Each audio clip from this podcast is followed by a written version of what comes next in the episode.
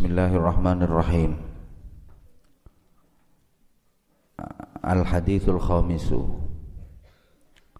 Utawi hadis kang kaping limo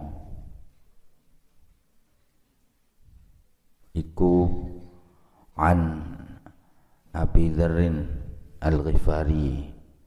Dan riwayatakan sangking Abi Dhar Al-Ghifari radhiyallahu taala anhu. Annahu sak temene Abu Dzar Al-Ghifari iku kala ngendika sapa Abi Dzar Al-Ghifari? Beliau bercerita Kultu matur sapa ingsun? Ya Rasulullah Duh Gusti Rasulullah. Wahai Rasulullah.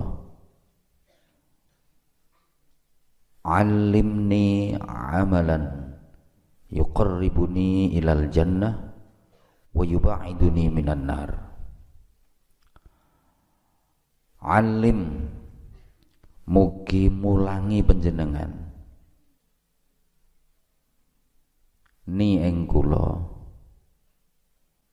Tolong ajarkan kepadaku Amalan ing Sucine amal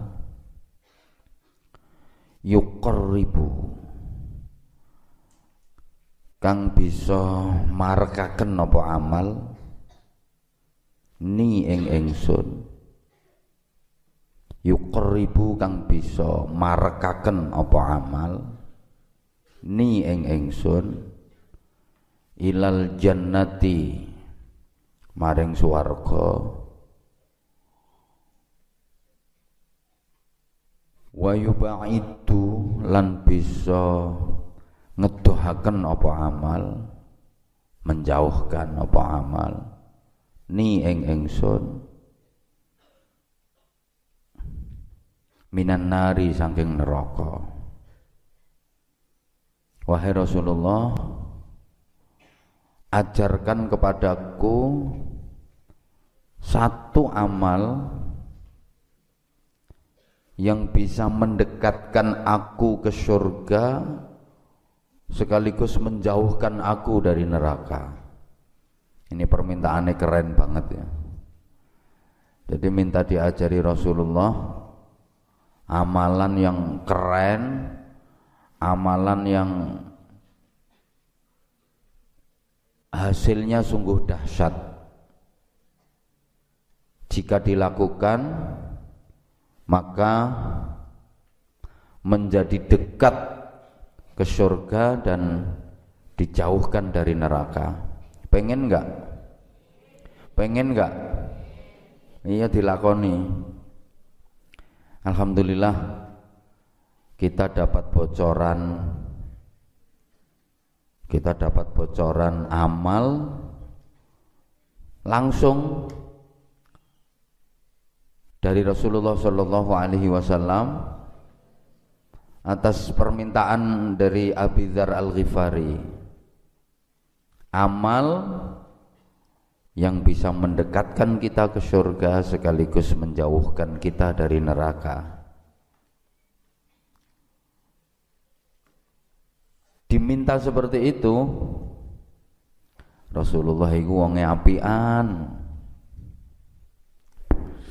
Masya Allah.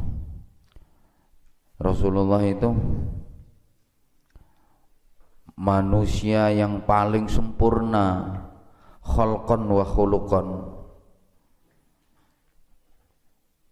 gesturnya, bentuk tubuhnya, kurikulum desain tubuhnya, fisiknya sempurna.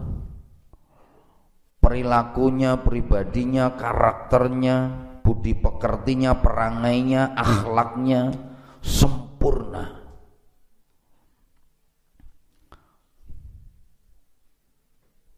Sehingga beliau menjadi figur teladan kebaikan bagi seluruh umat. Rasulullah itu kalau diminta selama beliau ada pasti dikasih. Rasulullah itu kalau diminta selama beliau bisa pasti dituruti.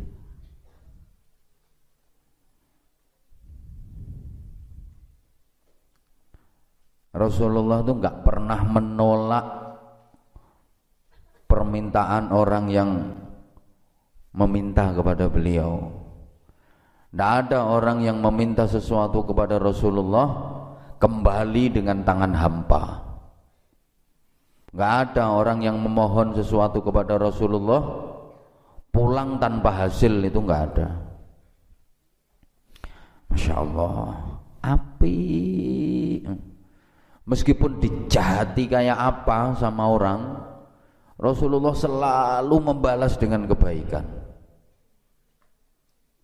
Kalau kita kan enggak. Kita udah dibaiki nama orang kadang-kadang enggak bisa membalas kebaikannya betul? Dibaiki nama orang kadang-kadang kita malah malah apa ya ya yang nggak bisa membalas kebaikan itu. Kalau kita ya Allah.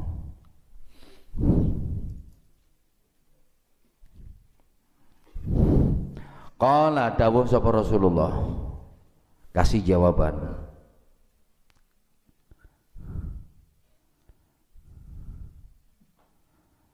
Masya Allah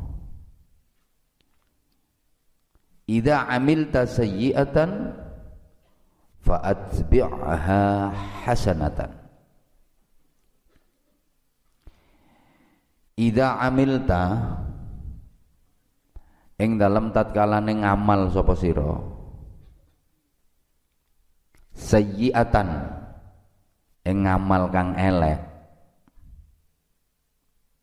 ketika kamu melakukan amal kejelekan fa'atbi' mongko ngetutno sira. Ha ing sayyi'ah tutno hasanatan ing kebagusan.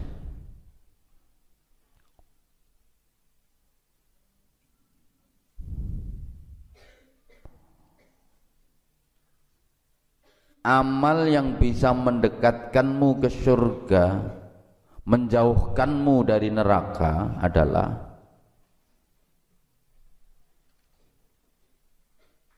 setiap kamu melakukan kejelekan segera ikuti dengan melakukan kebaikan. Pokok kalau habis melakukan kejelekan cepet-cepet ikuti dengan melakukan kebaikan. Kenapa resep dari Rasulullah seperti ini setiap kamu habis melakukan kejelekan ya karena semua manusia itu nggak lepas dari yang namanya kejelekan betul? Semua manusia itu pasti ada kejelekannya. Sehingga Nabi pesannya ketika kamu melakukan kejelekan karena setiap manusia pasti pernah melakukan kejelekan sengaja atau tidak? Level rendah atau level tinggi? Kecil atau besar?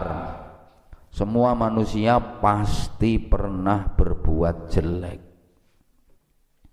Entah itu disengaja entah enggak. Semua manusia pasti punya kejelekan.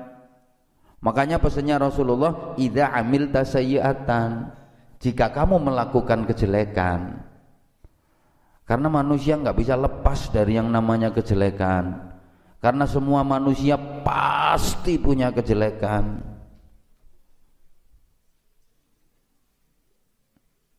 Apa yang harus dilakukan? Kalau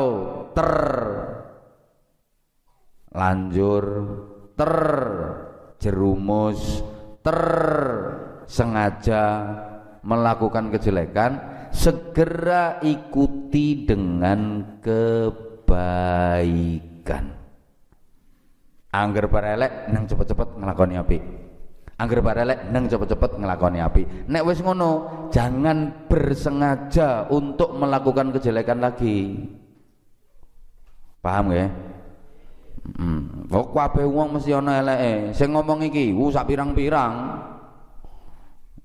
Yang ngomong ini loh, yang ngomong ada kejelekannya enggak banyak banget sebelum dijawab tak jawab dewe. Hmm, banyak banget. Banyak pakai banget. Nah, kita dikasih resep sama Rasulullah. Yang penting jangan melakukan kejelekan dengan sama apalagi berulang-ulang gitu loh setiap melakukan kejelekan segera ikuti dengan melakukan kebaikan. Pokoknya yang gerbar elek nang cepat ngelakoni api. Nah, tapi aja terus-terusan elek. Paham ya? Hmm. Loh Rasulullah pesennya saja kayak gini soalnya apa? soalnya manusia nggak bisa lepas dari kejelekan. Siapa sih yang nggak punya kejelekan Mungkin kalau dihitung ya orang sekian banyak ini yang ada di sini yang paling banyak kejelekannya saya karena umurnya yang paling tua saya. Yang udah paling lama menjalani kehidupan di dunia ini saya sehingga kesalahannya paling banyak, kejelekannya paling banyak. Nah, cuman kita itu susah mau melakukan hal yang begituan itu lo susah yang sering malah sehabis melakukan kebaikan eh diikuti dengan kejelekan. Kita malah kebalik. Berngelakoni api tumpuk elek anggar berngelakoni api tumpuk elek ini namanya kan kebalik. Bersodakoh diunda-tunda bernulung wong gaya pengumuman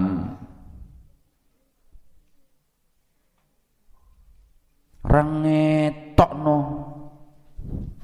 kita kan sering seperti itu.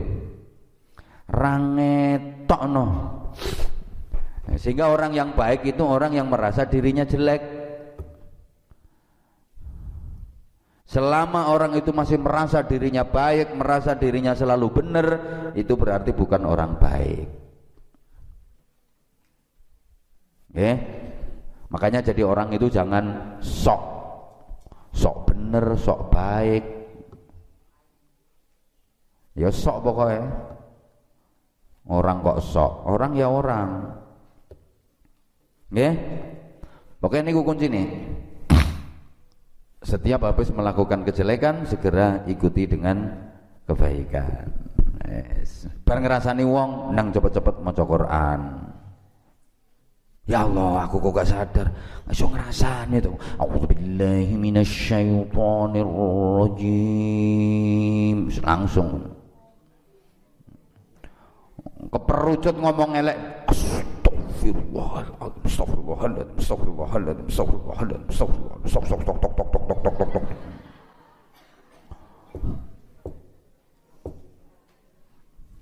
bermangkalan karo wong. Nang cepet-cepet jan salaman berjabat tangan akur damai. Ngono. Nggih? Hmm. Nah kalau aku, aku nemen kayak salah Makanya mestine ya orang kayak saya ini habis ngaji wajib minta maaf dengan sampean wajib. Mungkin kan sering ya, sepurane salah sepurane sepurane.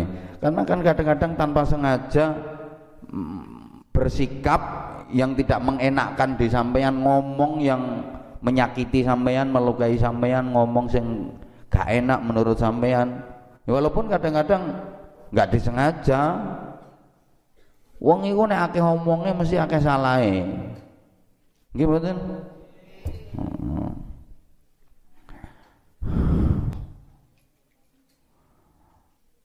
Dikasih resep seperti itu Kola matur sopo Abidar Al-Ghifari. Dan Abidar Al-Ghifari matur Aminal hasanati qawlu la ilaha illallah. Aminal hasanati Apa to iku termasuk piro-piro kebaikan? Aminal hasanati apa to iku termasuk pira-pira kebagusan? Qaulu la ilaha illallah utawi pengucap la ilaha illallah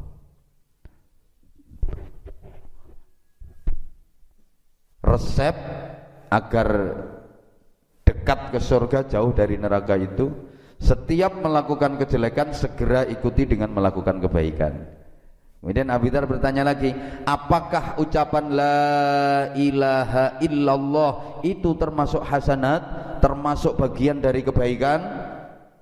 Qala dawu sapa Kanjeng Nabi, "Na'am." Iya.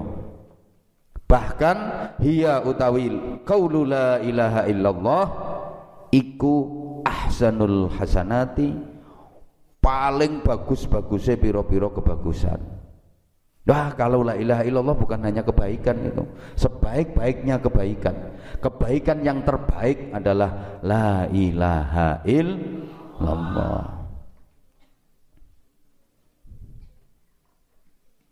Kenapa Abidar nanya seperti ini? Ya dia mau pakai jurus itu. Pokoknya pokoknya angger ngerasani wong ya la ilaha illallah, la ilaha illallah, sering-sering la ilaha illallah la ilaha illallah la ilaha illallah la ilaha illallah. Kita kita minimal sehari semalam itu harusnya harusnya la ilaha illallahnya itu seribu kali. Ya udah kalau nggak kayak gitu berarti ya sehabis sholat itu rata-rata 50 kali. Berarti kalau kali lima udah 250 kan? Eh buka direken no. atau kalau misalnya bacanya 33 kali. Ya 33 kali 5 berarti kan 165 kali nggih. Paling tidak segitu. Pokoknya sing kathah le maca la ilaha illallah. Sing akeh le maca niku. Sing sering baca la ilaha illallah.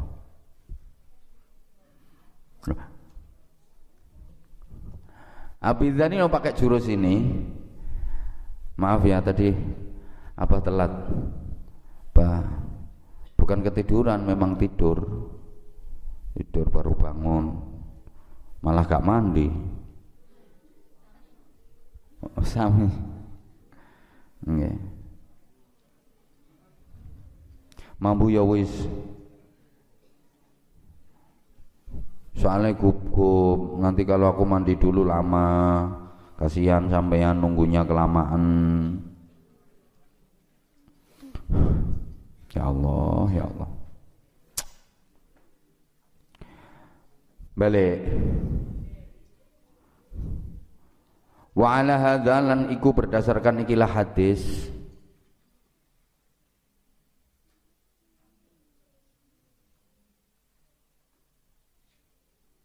Wa ala hadza lan iku berdasarkan ikilah hadis. Hikayatun utawi ana hikayah. Ada cerita tentang la ilaha illallah keistimewaan la ilaha illallah ini berarti nek nurut abidan angger bareng lakoni elek nang la ilaha illallah tapi ini jangan digawe senjata loh ya Jangan dijadikan senjata Allah gampang kita punya rumus, kita punya jurus. Berarti melakukan kejelekan nggak apa-apa, angger bareng nglakoni elek cepet nglakoni apik beres. Ngantuk ih, Davi. Manggon ngarep ngantuk. oh keselen gitu nggak apa-apa sama. Tapi tapi iki aja digawe alasan, wong nang iki digawe alasan digawe senjata. Ya wis lek ngono, ngelakoni elek terus gak apa-apa gak masalah sing penting angger bareng ngelakoni elek gue ngelakoni api hmm, jangan kalau disengaja seperti itu ya gak mandi lu ngaco lu kan kita sudah dikasih resep sama Rasulullah setiap habis melakukan kejelekan, segera ikuti dengan kebaikan. Maka kejelekan itu akan terhapus oleh kebaikan. Berarti melakukan kejelekan sebanyak-banyaknya nggak apa-apa. Yang penting pokoknya yang gerber ngelakoni elek segera ngelakoni api. Setiap habis melakukan kejelekan segera ngelakoni api. Sengaja. Enggak boleh, apalagi kejelekan dengan kebaikannya enggak sebanding. Melakukan kejelekan yang jotosi wong sepuluh ya, terus lagi la ilaha illallah pisanto. Enggak sebanding, disengaja lagi. Casa pondok didolimi kabeh, casa pondok dijahili kabeh. Mari ngono terus ah, aku bar nglakoni elek sakmono akeh. Saya kita la ilaha illallah. Ndak oleh nanti sengaja koyo ngono iku. Setiap sadar melakukan kejelekan berarti kejelekan itu kebanyakan kejelekan-kejelekan yang tidak disengaja. Kan kadang-kadang ada tuh orang itu gak sengaja tapi melukai orang lain. Pernah enggak? Eh mboranya toh nggak sengaja tapi dianggap melukai orang lain pernah nggak sampean ngalami kayak gitu? Sam sampean nggak sengaja nggak ada niat untuk menyakitinya tapi orang lain merasa tersakiti oleh sampean.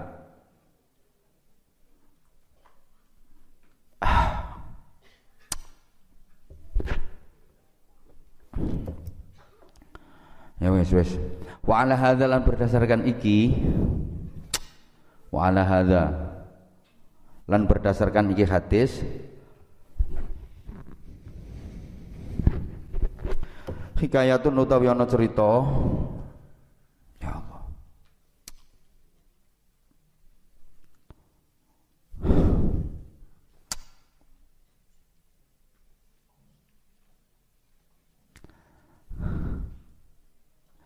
Anna rajulan sak temene suci wong lanang iku kana ana sapa rajul? Ya Allah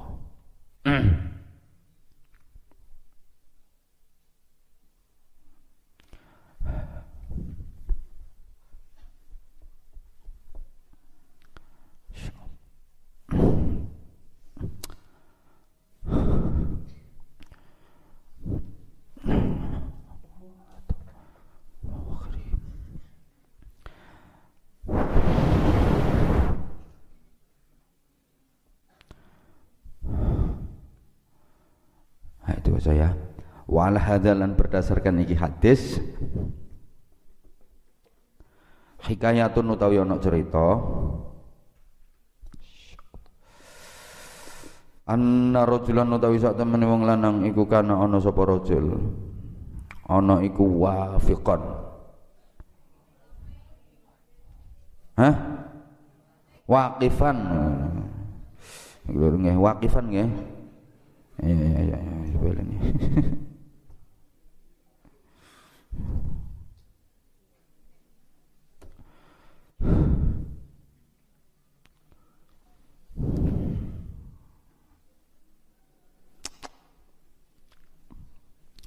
Wa ala hadha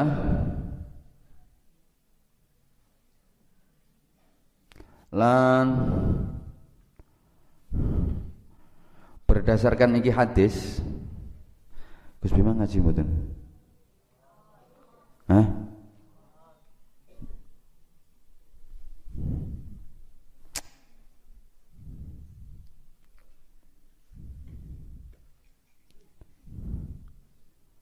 Gus Bima, Gus Bima ngaji? Ndi?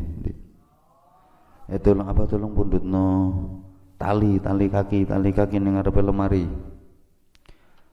Wa ala hadza lan berdasarkan iki hadis hikayatun utawi ana cerita. Anna rajulan sak temene sijine wong lanang iku kana ana sapa rajul ana iku waqifan. Wong kang wukuf di Arafat yang dalam tanah Arafah. Jadi ada seorang laki-laki yang berwukuf di Arafah ya. Ini berarti cerita ini pas musim haji. Karena wukuf di Arafah itu waktunya ditentukan. Ya setahun cuma sekali. Pas tanggal 9 Dzulhijjah mulai zawal syams mulai zuhur tanggal 9 Zulhijjah selain itu ya boleh ke Arafah main-main di situ ya boleh sholat di situ ya boleh zikir di situ ya boleh doa di situ ya boleh tapi nggak termasuk wukuf. Yang namanya wukuf itu ya hanya tanggal 9 Zulhijjah setiap tahun. Kalau nggak tanggal 9 Zulhijjah apa nggak boleh di Arafah? Boleh. Rekreasi ke situ boleh orang jamaah umroh jamaah umroh itu selalu kalau menjalankan umroh mesti di antara salah satu ya nyambung nyambung nyambung. Di antara di antara salah satu toringnya eh, ziarahnya ya Arafah salah satunya wis itu karo to? Lho iku ana taline.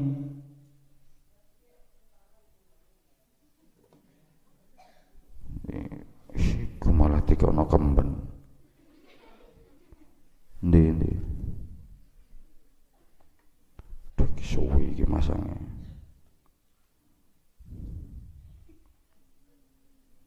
Lagi kesuwen iki. Kuat aku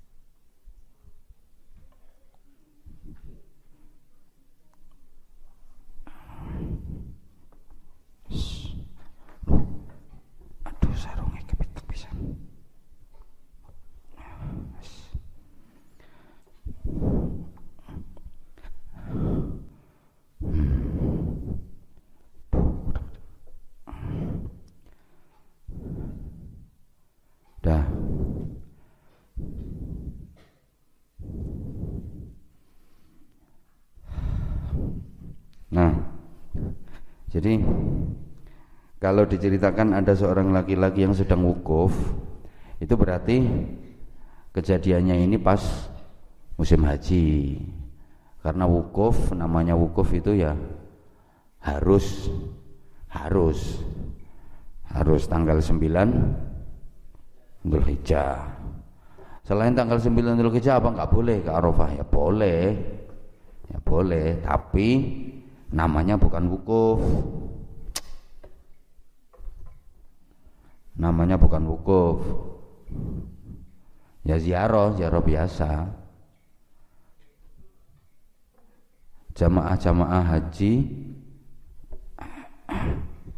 Jamaah-jamaah umroh. Tuh salah satu apa jenenge bi? Nek ngono nek nek ngono ku nek keliling-keliling dolen-dolen ini apa jenenge?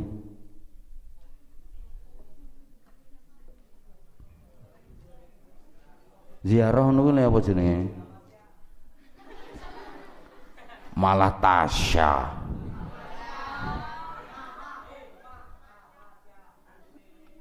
Mboten nek keliling-keliling ngono ku lho.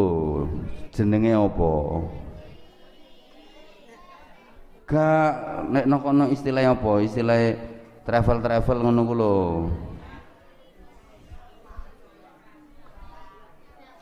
Ziarah-ziarah ngono ku lho. Sesuk ziarah. Besok ziarah. Apa jenenge?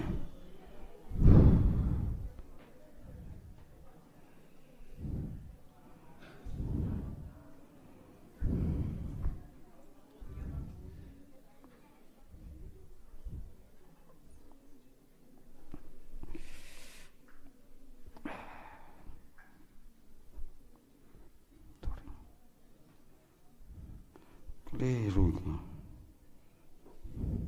Toring ngono ku lho piye apa jenenge? Apa jare? Ya Allah, piye to ya ya.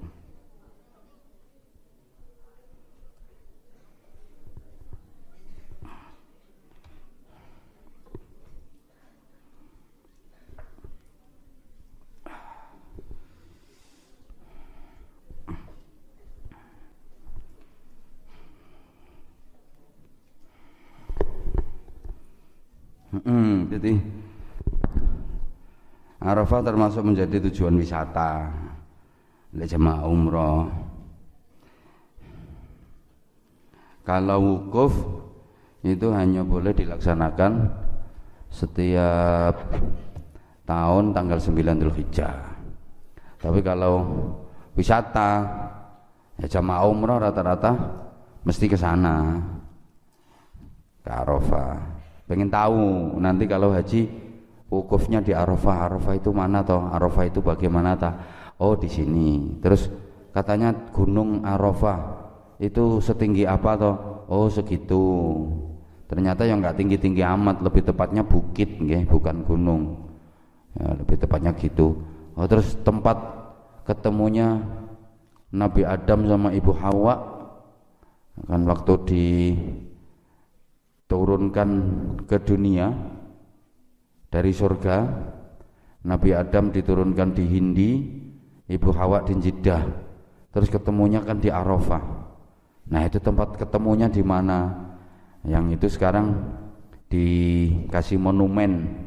Dikasih monumen ada tugu warnanya putih itu pas di puncak pas di puncak bukit Arafah itu di puncak gunung Arafah itu. Enggak tinggi-tinggi amat paling tingginya ya ya segedung kita yang lantai tiga itu. Agak agak nanjak gini ada yang nanjak ada yang gini. Nah, di puncaknya situ ada kasih tugu tugu warnanya putih. Itu monumen monumen tugu tempat ketemunya Nabi Adam sama Ibu Hawa. Pertama kali ketemu Nabi Adam dan Ibu Hawa setelah terpisah selama 40 tahun. Setelah terpisah ketemu pertamanya ya di Arafah itu. Nah sekarang dikasih monumen dikasih tugu. Tuh ketemu nih Nabi Adam sama Ibu Hawa. Terus akeh wong sing ber ber, ber berhayal bertahyul. Ning ngono ning tugu iku Oh coret-coretan nama sih ndak karo-karuan. Wakeh. Coret-coretan nama. Jarene nama orang yang paling dicintai ditulis di situ sama namanya dia biar menjadi pasangan yang abadi.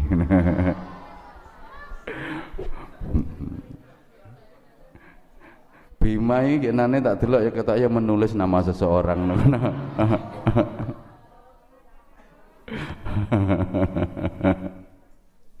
Jadi mun tuku tulisane gak karo karo wakeh tulisane.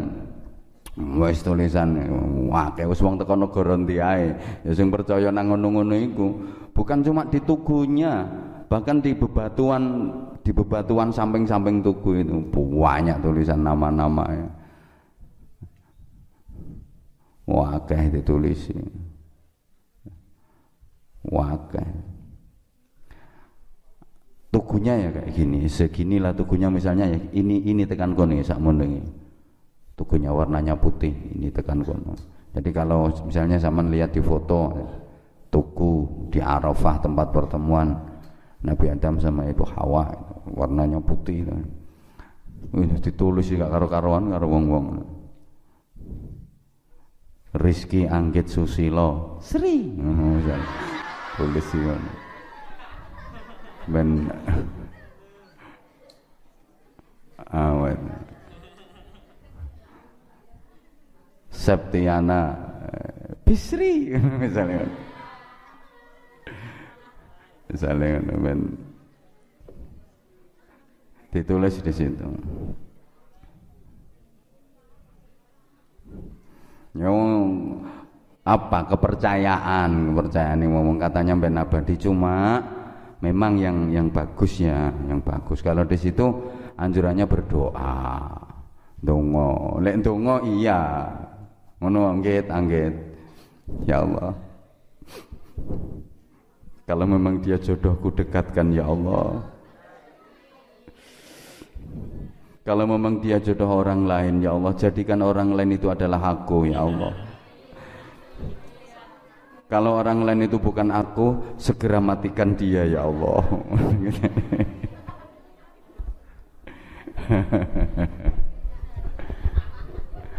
ya Allah, aku ingin aku ingin didampinginya sampai ke surga nanti ya Allah. Aku ingin dia ikhlas mendampingi aku sampai akhir hayatku ya Allah. Aku ingin bahagia bersamanya hingga ke surga ya Allah bimbing kami selalu berada di jalanmu ya Allah. Berikan kami kesabaran menghadapi berbagai macam cobaan dan ujian dalam kehidupan ini. No Ya Allah panjenengan paringi sabar Gusti. Kula gadah ingon-ingon kados ngoten niku ya Allah Gusti. Masya Allah Gusti. Ya Allah kok gondokan ngeten to Gusti? Kula jenengan paringi sabar nggih Gusti. Ngono Iku ning Arafah mandi nggo ngono iku. Heeh, nggo Kok jodoh? Ya yes, pokoke nggo ndonga sing apik ning Arafah. Kelanggengan, ya, keharmonisan, cinta, kasih sayang, kebahagiaan. Ya semoga-moga bisa merono. Amin. Hmm. Hmm. Jangan pernah punya pikiran, ah nek kaya aku gak mungkin iso tekan kono, gak mungkin iso tekan kono. Ndak boleh. Gak mungkin gimana? Mungkin mungkin banget. Semuanya mungkin. Dah. Waduh, lagi cerita tok iki malian.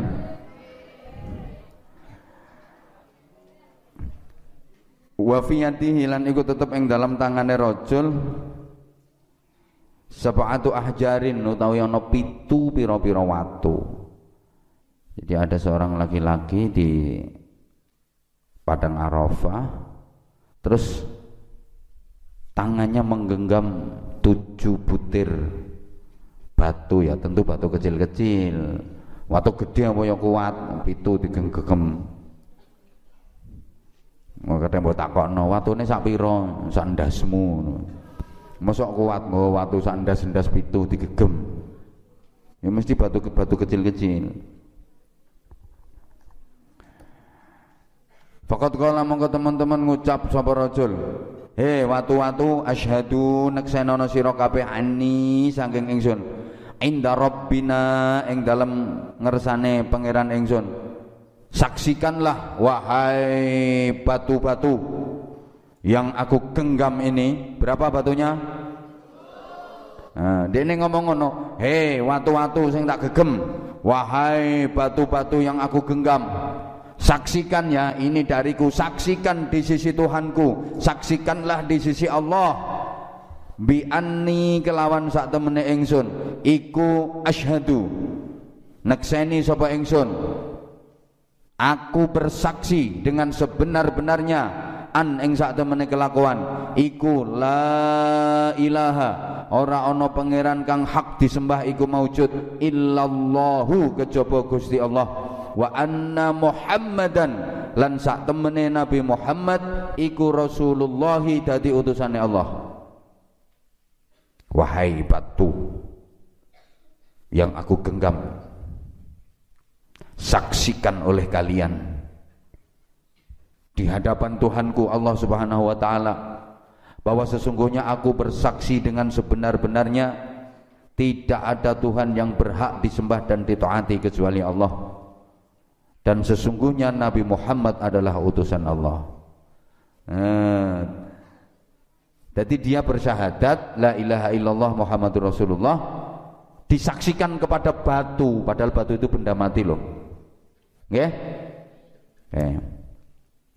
Makanya lek negone Arafah ini kan disunana kayak gitu. Audatu audatu audatu syahadat an la ilaha illallah anna Muhammad Rasulullah sallallahu alaihi wasallam.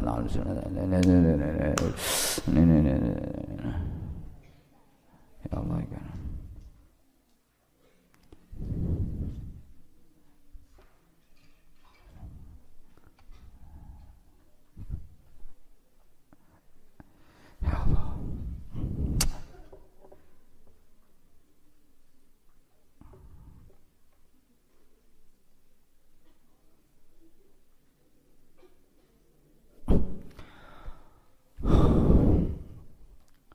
Ya.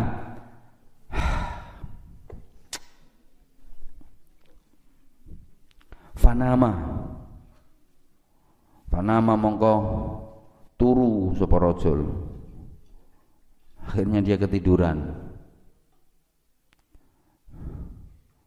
Akhirnya dia ketiduran. Fanama mongko turu sapa rajul Faro'a mongko ningali sapa rajul fil manami yang dalam waktu turu yang ngipi berarti. Akhirnya dia tidur kemudian dia bermimpi. Faro'a mongko ningali sapa rajul fil manami ing dalam waktu turu. Kama yara kaya uliye ngipi sapa annaimu wong kang turu. Dia bermimpi. Dia ketiduran terus mimpi. Setelah menyaksikan kepada tujuh butir batu tadi syahadatnya tadi loh Eh dia tidur, dia ketiduran terus dia mimpi. Ya mimpinya mimpi bener. Mimpinya orang soleh, mimpinya di Arafah lagi. Mimpinya di Arafah lagi. Makanya hati-hati ya kalau ngomong hati-hati kalau ngomong dari tempat-tempat yang dari tempat-tempat yang yang dikeramatkan, tempat-tempat yang mustajabah di kalau di Mekah Madinah itu setidaknya ada 17 tempat yang setiap orang berdoa ngomong diijabah sama Allah. Salah satunya Arafah. Udahlah nanti ke sana saja ya. Mas mereka mereka eh as. Yo, oh berarti nek kono lek ngomong kudu hati-hati terus nek kene lek ngomong sembarangan yo aja. Nanti di sana ngomongnya hati-hati kalau balik ke sini ngomongnya sembarangan. Ya ndak, ndak oleh. Oleh, hati-hati. Ngomong, eh? Pegang, omongan itu harus bisa dipegang. Gimana caranya megang omongan? Berarti ketika omongan metu cek, cek, cek ini. Eh? Paham? Pemane sama nus janji nang wong tua janji nang kiai ini janji nang orang tua. Walaupun orang tuanya udah meninggal ya Allah aku berjanji nang bapakku nang ibuku. Masih hati-hati laksanakan. Laksanakan. Contoh misalnya Pokoknya aku nek dikersakno Gusti Allah bisa tindak umroh, aku wajib mengumrohkan orang tuaku yang sudah meninggal. Aku kalau diberi kemampuan sama Allah, aku janji aku kepingin menghajikan orang tuaku. Ngono. Orang tuanya udah meninggal dihajikan bisa bisa. Namanya haji badal. Paling bagus dilakoni dewe sama anaknya paling bagus dikerjakan sendiri sama anaknya. Boleh diwakilkan kepada orang lain dibadalkan namanya. Contoh ibunya apa kan udah meninggal. Terus nah beliau belum beliau belum belum haji. Orang meninggalnya apa masih kecil. Apa masih kelas kelas 2 SD nah terus apa diberi kemampuan sama Allah untuk bisa menjalankan ibadah haji yang bukan cuma sekali terus apa bertekad pokoknya pokoknya saya haji lagi wajib menghajikan ibu saya almarhumah. Jadi nah, yang paling bagus ya dilakukan oleh anaknya sendiri, abah sendiri yang mengerjakan. Jadi saya niat berhaji untuk almarhumah ibu saya. Ini haji badal. Nawaitul hajjah, aku niat berhaji badalan an ummi sebagai ganti dari pelaksanaan haji ibuku seru dan seterusnya dan seterusnya jadi saya yang menjalankan ibadah haji tapi saya niatkan untuk ibu saya. Apa yang ngelakoni tapi diniatkan untuk ibunya. Ya, semua ya, mulai tawaf, sa'i, wukuf, mabit di Mina, balang jumroh, semua diniatkan badal, gantiin, gantiin almarhumah ibu. Apa kalau sudah begitu anak yang menjalankan haji ini nggak dapat pahala karena pahalanya diperuntukkan orang tuanya? Ya tetap apa yang menjalankan ya tetap dapat pahala. Nah, cuma itu bisa menghajikan orang tua yang udah meninggal dengan syarat yang membadali itu udah pernah haji. Kalau belum pernah nggak boleh. Kayak sampean misalnya, sampean belum pernah haji terus orang tua sampean udah meninggal terus sampean uh, dapat kesempatan untuk menjalankan ibadah haji pertama. Ini nggak boleh dipakai untuk membadali orang lain. Wong sampean sendiri belum gugur kewajibannya kok mau gantiin kewajiban orang lain. Jadi syaratnya itu yang badali harus sudah pernah menjalankan ibadah haji. Kalau sampean belum pernah menjalankan ibadah haji terus berangkat haji pertama diniatkan untuk orang tuanya, nggak boleh. Nggak boleh. Wong sampean sendiri belum gugur kewajibannya. Nanti kalau udah yang kedua atau yang ketiga untuk orang tuanya boleh. Paham? Paham? Atau disuruh menghajikan orang lain haji badal dengan membayar yang yang bayari ngongkon uang Nah ini orang yang badali sama syaratnya juga harus sudah pernah berhaji. Kalau orang yang disuruh ini belum pernah menjalankan haji, ya nggak sah, nggak boleh. Makanya biasanya kalau yang membadali haji itu ya eh, teman-teman uh, yang mukimin di sana, ya orang-orang Indonesia yang kerja di sana, bermukim di sana, itu sering kayak gitu. Jadi biasanya untuk badal haji itu biasanya antara 6 sampai 10 juta. Enggak mahal kok. Jadi misalnya putu ya, putu belum haji, terus dia punya rizki, kepingin kepingin menghajikan orang tuanya yang sudah meninggal, haji badal namanya. Bisa-bisa bayar 10 juta. Tapi enggak enggak semahal itu, biasanya cuma 5 juta, 6 juta kalau teman-teman di sana. Nah, titip, titip sama saya misalnya. Saya mau berangkat, apa saya titip badal haji untuk orang tua saya. Oh ya enggak apa-apa. Duitnya tak bawa 6 juta, tapi enggak aku dewe yang ngelakoni. Nanti di sana tak kasih teman-teman. Ada apa punya teman di sana. Nah, tanya ki ono haji badal. Sapa jenenge? Bapak Ibu tuh ya ben sapa sapa ben sapa terus ini ini ini. Nah, tak bayarkan ke sana lagi 6 juta jadi bapaknya putu hajinya dibadali sama orang sana orang yang kerja di sana lah orangnya udah pernah berhaji kalau orangnya sendiri belum pernah berhaji ya nggak boleh paham ya hmm, oleh walaupun putu belum haji tapi yang mengerjakan kan orang lain Nah, itu namanya haji badal. Bayarnya gak larang kok mengajikan orang tua yang udah meninggal 6 juta sampai 10 juta. Tapi yang paling bagus kayak tadi dikerjakan sendiri sama anaknya.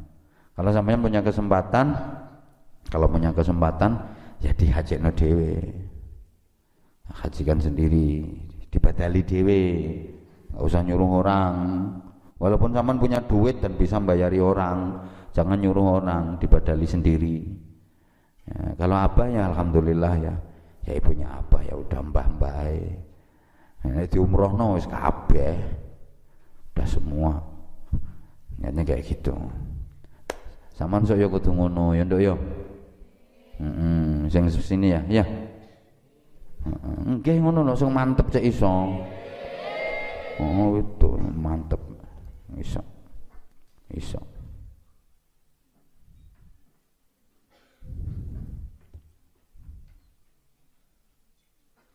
Nah ini, ya jam 2 lewat pesan. Ya bentar, baru berapa baris. Dia mimpi kaan kaannal kiamata. Kaya-kaya saat temene dina kiamat iku kot komat teman-teman harus terjadi apa kiamat. Ya Allah. Dia bermimpi seakan-akan sudah terjadi kiamat. Kanal kiamat kaya-kaya saat temene dina kiamat iku qad qamat. Teman-teman wis terjadi apa kiamat. Wa annahu lan saat temene rajul iku husiba dan hisab sapa rajul. Dia dihisab hasil hisabnya, hasil perhitungan amal itu fawajabat mongko tetep lahu ketua rajul apa naru neraka. Ya, dia mimpi seakan-akan kiamat sudah terjadi, dia dihisab dan keputusan dia masuk neraka. Fa akhadat mongko nyekel hu ing rajul sapa al malaikatu para malaikat. Diseret karo malaikat mau dibawa ke neraka. Falamma dhahabu mongko ing dalam tatkalane budalan sapa malaikat bihi kelawan gawa rojul ila babin nari maring pintu neraka begitu dibawa diseret sama malaikat ke pintu neraka mau dilempar dimasukin neraka faidan hajarun. Mongko dumadaan utawi ana watu siji mintilkal ahjari saking mengkono-mengkono pira-pira watu. Pira tadi jumlah watu? Tujuh. Eh, begitu dia mau dilempar sama malaikat ke neraka ujuk-ujuk apa ujuk-ujuk itu bahasa Indonesia-nya apa ya? Oh ya tiba-tiba oh, tiba-tiba tiba-tiba ada satu batu dari tujuh batu tadi ada satu batu iku alqa nibaaken apa hajar nafsahu ing awak dhewe hajar ala babin nari ing atase pintu neraka. Gelodak ada satu batu yang fajtama'at. Ada satu batu yang tiba-tiba datang dan menutup pintu neraka pintu neraka tertutup fajtama'at mongko padha kumpul sapa malaikatul adzabi para malaikat juru siksa ala raf'ihi ing atase ngangkat hajar malaikat-malaikat juru siksa malaikat zabaniyah Oh, akhirnya apa namanya ya? Ber berapa tuh jenenge ini? Bergotong royong. Ya wis bareng-bareng ngumpul bareng-bareng ngangkat watu iku. Ayo ayo ayo ayo diangkat. Iki lek gak diangkat watune lah gak kena dilebokno neraka wong iki, gak iso mlebu neraka. Diangkat. Tapi masya Allah summa yutiku Suma yutiku. Eh, falam yutiku. Mongko podo ora kuat sapa malaikat. Gak kuat ngangkat. Malaikat gak kuat ngangkat.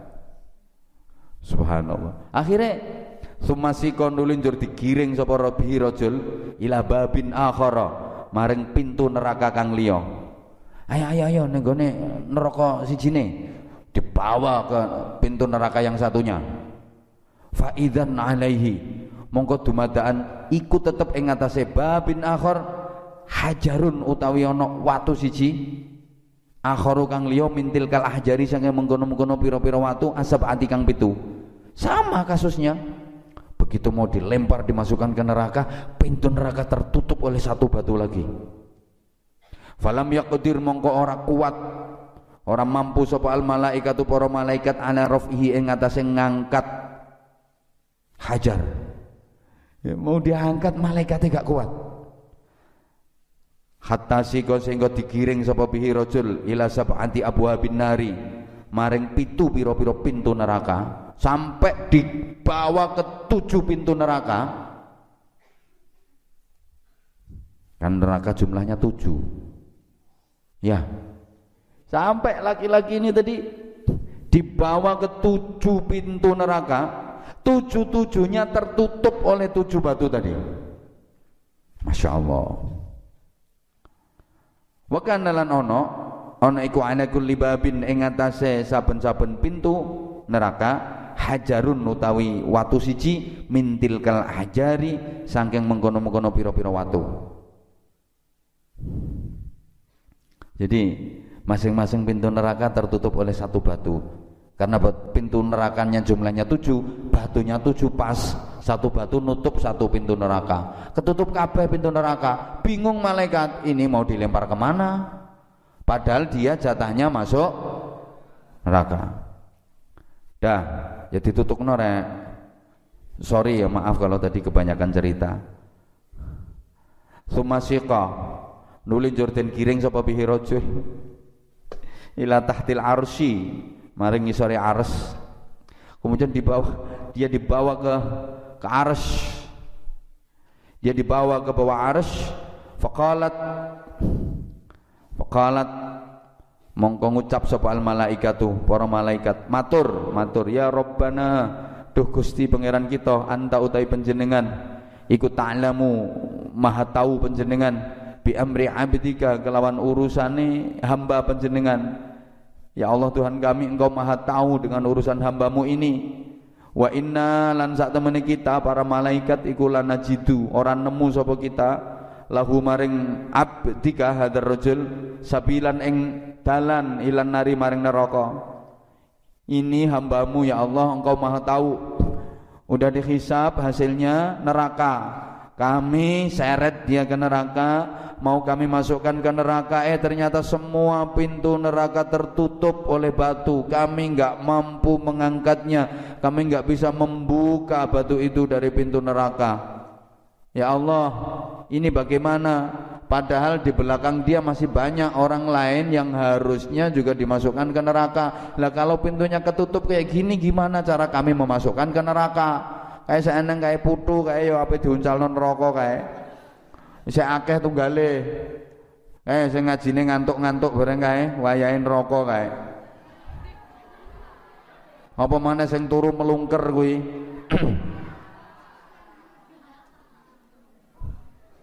Tapi nggak ada jalan, orang pintunya ketutup semua. Terus gimana cara kami memasukkannya? Ini masih banyak loh yang mau dimasukkan ke neraka. Masih banyak, Arif juga ngantuk. Awas rip. Nek cah cilik ngantuk gak apa-apa. Lah sampean ngantuk terus geblak dane apike.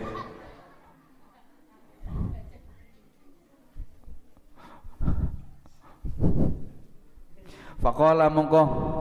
Faqala mongko dawuh sapa? Ar-Rabbu. Pangeran Gusti Allah tabaraka wa taala. Akhirnya Gusti Allah dawuh sing didhawuhi dudu malaikat.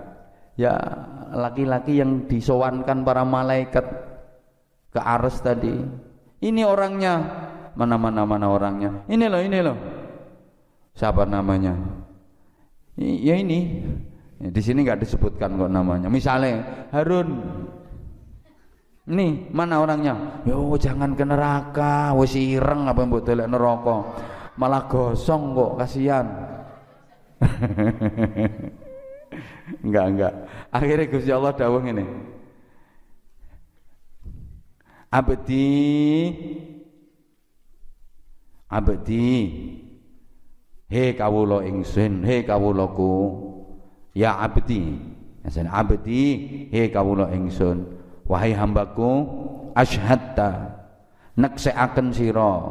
Asyhadta nekseaken sira al ahjara ing pira-pira watu kamu mempersaksikan kepada batu dengan kesaksian la ilaha illallah Muhammadur Rasulullah. Falam tudayyi mongko ora nyiak-nyiaken apa ahjar haqqaka ing hak sira. Batu aja tidak menyia-nyiakan hakmu. Batu yang kamu jadikan sebagai persaksian tadi membelamu, memberikan pertolongan, pembelaan kepadamu. Sampai kamu mau dilempar ke neraka, batu itu enggak rela. Batu itu nutup pintu neraka. Padahal itu batu enggak menyia-nyiakan hakmu dengan persaksian la ilaha illallah Muhammadur Rasulullah. Fa kaifa udayyi'u mongko hale kaya apa udayyi'u nyiak-nyiakaken sapa ingsun. Ana ya ingsun haqqaka ing hak sira. Batu saja tidak menyia-nyiakan hakmu. Bagaimana mungkin aku akan menyia-nyiakan hakmu? Wa anna wa ana wa ana hale utawi ingsun iku syahidun zat kang nekseni bisyahadatika kelawan persaksian sira. Bagaimana aku menyia-nyiakan hakmu? Sedangkan aku juga menyaksikan persaksianmu tadi Aku ikut menjadi saksi atas kesaksianmu tadi. Awas. Aku menjadi saksi atas tekadmu, janjimu, sumpahmu. Hmm, was kena kadung janji nang Gusti Allah. Gusti Allah nakseni kok.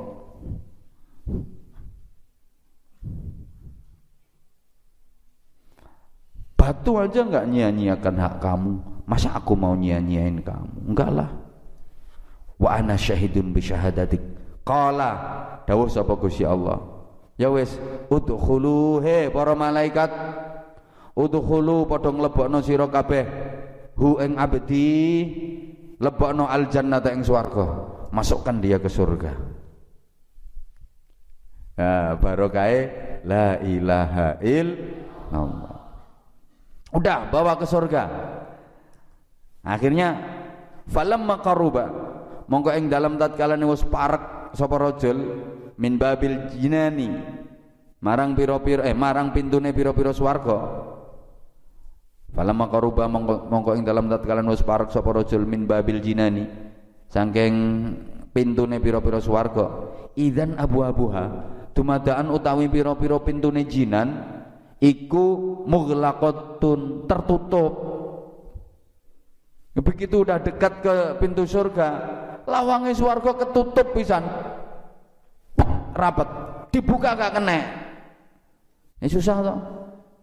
Mau dimasukin ke neraka semua pintunya tertutup. Dibawa ke surga mau dimasukin pintu surga tertutup pula. Lawangnya swarga ketutupan pisan